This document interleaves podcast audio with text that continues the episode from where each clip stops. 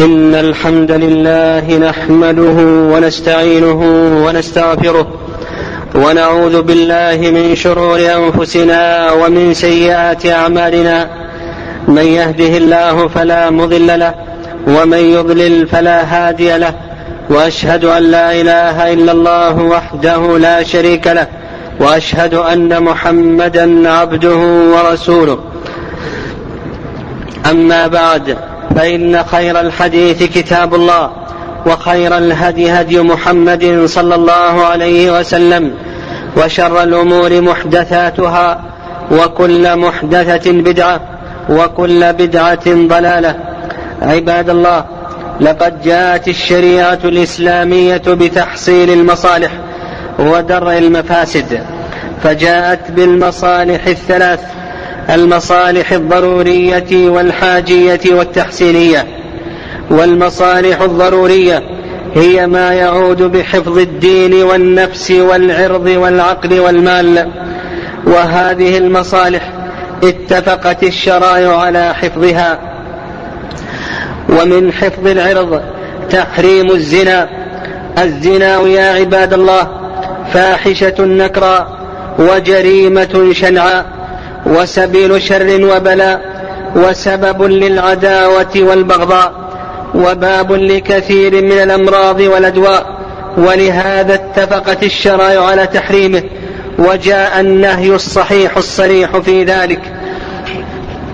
وجعله الله عز وجل شرطا للبيعة على الإسلام ووصف المؤمنين بأنهم لا يزنون وقرنه بالشرك والقتل بغير حق وتوعد من فعل ذلك بمضاعفة العذاب له يوم القيامة.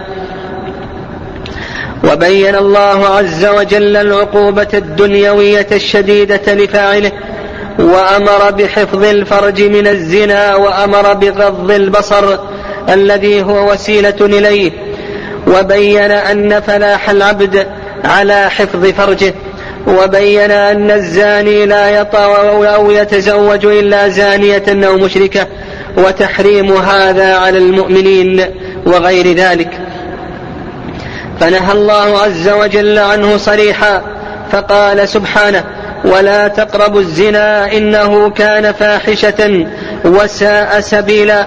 فلم يكتف الله عز وجل بتحريم الزنا بل نهى عن مجرد القرب منه ومقارفة الأسباب المؤدية إليه والذري والذرائع الموقعة فيه.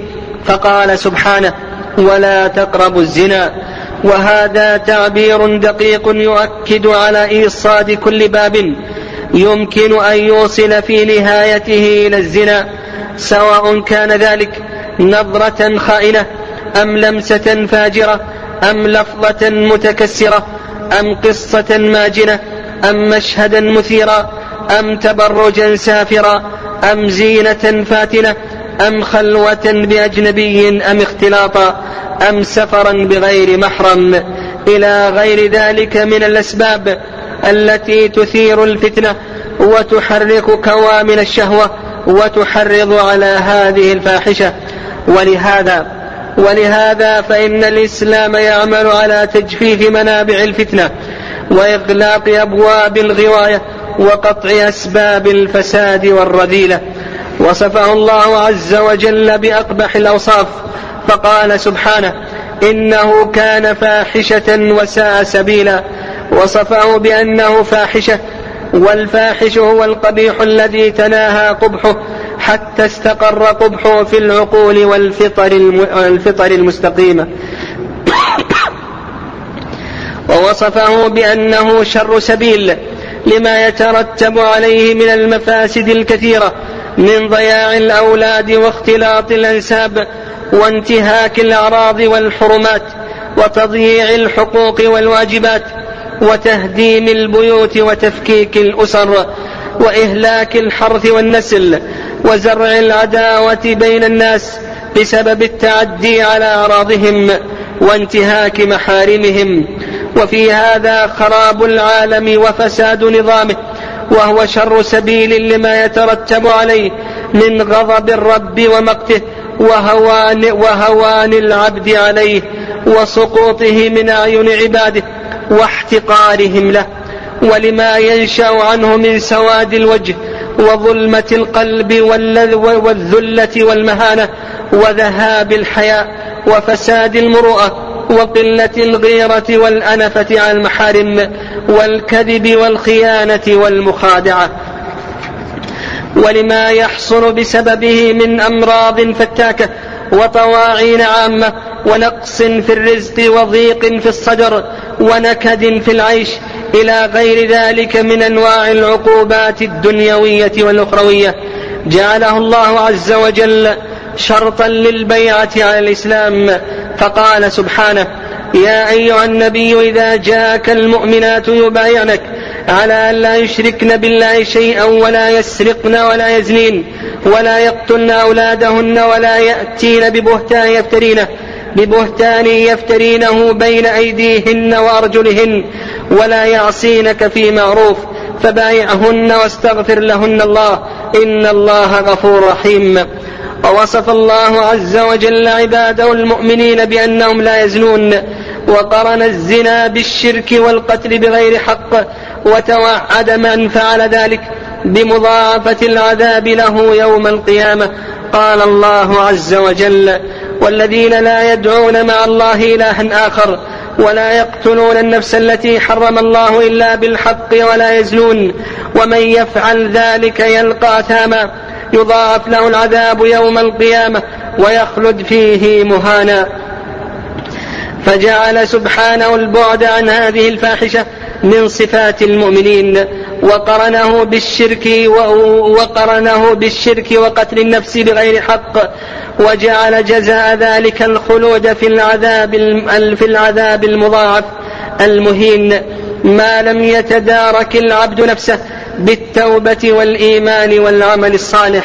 قال ابن القيم رحمه الله تعالى ولما كانت مفسدة الزنا من أعظم المفاسد وهي منافية لمصلحة نظام العالم في حفظ الأنساب وحماية الفروج وصيانة الحرمات وتوقي ما يوقع أعظم العداوة والبغضاء بين الناس من إفساد كل منهم امرأة صاحبه وابنته وأخته وأمه وفي ذلك وفي ذلك خراب العالم.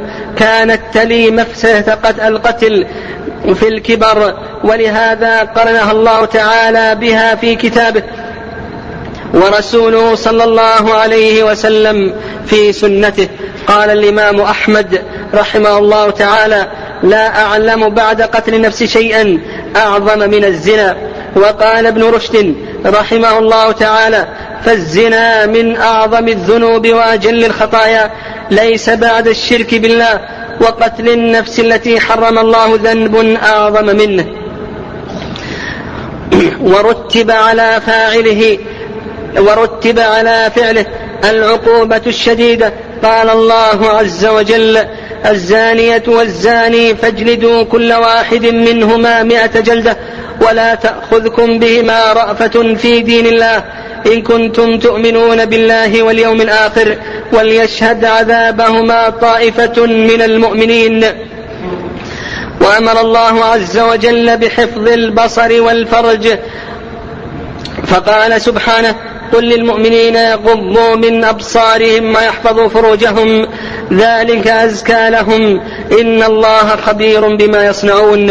وقل للمؤمنات يغضضن من أبصارهن ويحفظن فروجهن.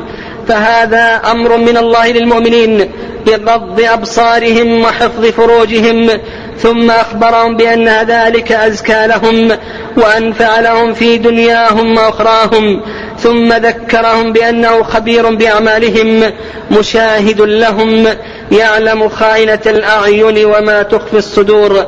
قال ابن القيم رحمه الله تعالى ولما كان مبدأ ذلك من قبل البصر جعل الله عز جعل الله عز وجل الأمر بغضه مقدما على حفظ الفرج.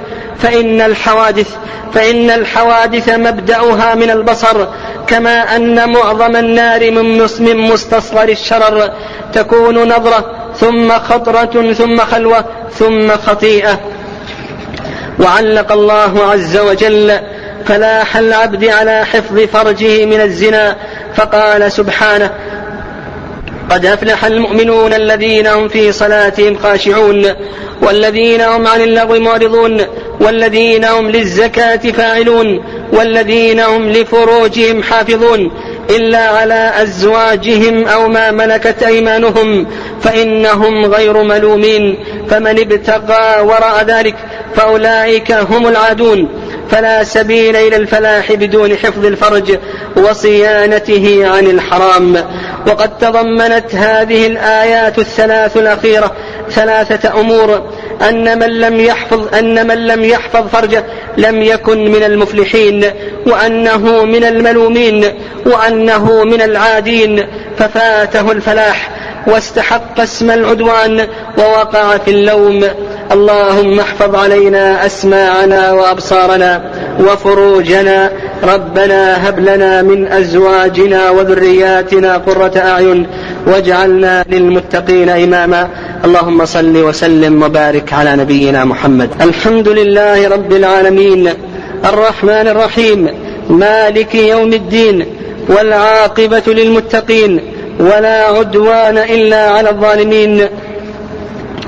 اللهم صل وسلم وبارك على نبينا محمد وعلى آله وأصحابه ومن تبعهم بإحسان إلى يوم الدين وسلم تسليما كثيرا. عباد الله ومما ومما جاء في تحريم الزنا أن الزاني لا يطع أو يتزوج إلا زانية أو مشركة والزانية كذلك وتحريم هذا على المؤمنين. قال الله عز وجل الزاني لا ينكح إلا زانية أو مشركة والزانية لا ينكحها إلا زان أو مشرك وحرم ذلك على المؤمنين. وأما السنة فقد جاءت مؤكدة ما في القرآن وحفلت بنصوص كثيرة تأمر بالعفاف وحفظ الفرج وتحرم الزنا بأساليب متنوعة. وتتوعد فاعله بالعذاب والنكال الشديد. فمن ذلك ما أخرجه البخاري أن النبي صلى الله عليه وسلم قال من يضمن لي ما بين رجليه وما بين لحييه أضمن, أضمن له الجنة. وروى أبو هريرة رضي الله عنه أن النبي صلى الله عليه وسلم قال لا يزني الزاني حين يزني وهو مؤمن ولا يسرق السارق حين يسرق وهو مؤمن ولا يشرب الخمر حين يشربها وهو مؤمن. رواه الشيخان وذكر النبي صلى الله عليه وسلم عقوبة الزناة والزواني في البرزخ في رؤيا طويلة خرجها البخاري من حديث جابر بن سمرة رضي الله تعالى عنه فمما جاء في هذا الحديث قال فأتينا على مثل التنور فإذا فيه لغط وأصوات قال فاطلعنا فيه فإذا فيه رجال ونساء عراة وإذا هم يأتيهم لعب من أسفل منهم فإذا أتاهم ذلك اللهب ضوضوا وقال في آخره وأما الرجال والنساء العراة الذين هم في مثل بناء التنور فإنهم الزناة والزواني. هكذا تكون عقوبتهم بعد الموت. يجعلون في تنور من نار. نسأل الله السلامة بمنه وكرمه. وفي رواية قال فانطلقنا إلى ثقب مثل التنور. أعلاه ضيق وأسفله واسع. تتوقد تحته نار. فإذا ارتفع فإذا ارتقت ارتفعوا حتى كادوا أن يخرجوا وإذا خمدت رجعوا فيها وفيها رجال ونساء عراة. وقد أجمعت الأمة على تحريم الزنا وأنه من الكبائر بل اتفقت على تحريمه وذم فاعله جميع الملل والشرائع السابقة. قال الشربيني الشافعي رحمه الله واتفق أهل الملل على تحريمه. وهو من أفحش الكبائر ولم يحل في ملة قط. ولهذا كان حده أشد الحدود لأنه جناية على الأعراض والأنساب. وسنتحدث إن شاء الله في الجمعة المقبلة. عن أسباب هذه الفاحشة التي كثرت في وقتنا الحاضر وعن شيء من مفاسدها وأضرارها وطرق علاجها. نسأل الله سبحانه وتعالى بمنه أن يحفظ علينا أبصارنا وأسماعنا وفروجنا. اللهم إنا نسألك الهدى والتقى والعفاف والغنى. اللهم أعز الإسلام والمسلمين وأذل الشرك والمشركين. اللهم عليك بأعداء الدين اللهم عليك باليهود الظالمين والنصارى الحاقدين. اللهم إنا ندرأ بك في نحورهم ونعوذ بك من شرورهم. اللهم أنج المسلمين من ظلمهم وطغيانهم. يا قوي يا عزيز اللهم احفظ المسلمين في كل مكان. اللهم احفظهم بحفظك التام واحرسهم بعينك التي لا تنام. اللهم من أرادنا وأراد الإسلام والمسلمين بسوء فأشغله بنفسه ورد كيده في نحره واجعل اللهم تدميره في تدبيره واجعل اللهم الدائرة عليه. اللهم آمنا في أوطاننا. اللهم احفظ علينا إيماننا. واحفظ علينا إسلامنا. اللهم اللهم أصلح ولاة أمور المسلمين. اللهم ول على المسلمين خيارهم واكفهم شر شرارهم. اللهم اجعل ولايتنا في من خافك واتقاك واتبع رضاك. يا أرحم الراحمين. اللهم اشف مرضى المسلمين. اللهم اشف مرضى المسلمين. اللهم عجل لهم بالشفاء العاجل اللهم فك أسر المأسورين اللهم عجل لهم ب... اللهم عجل لهم بالفرج. يا أرحم الراحمين ربنا آتنا في الدنيا حسنة وفي الآخرة حسنة وقنا عذاب النار.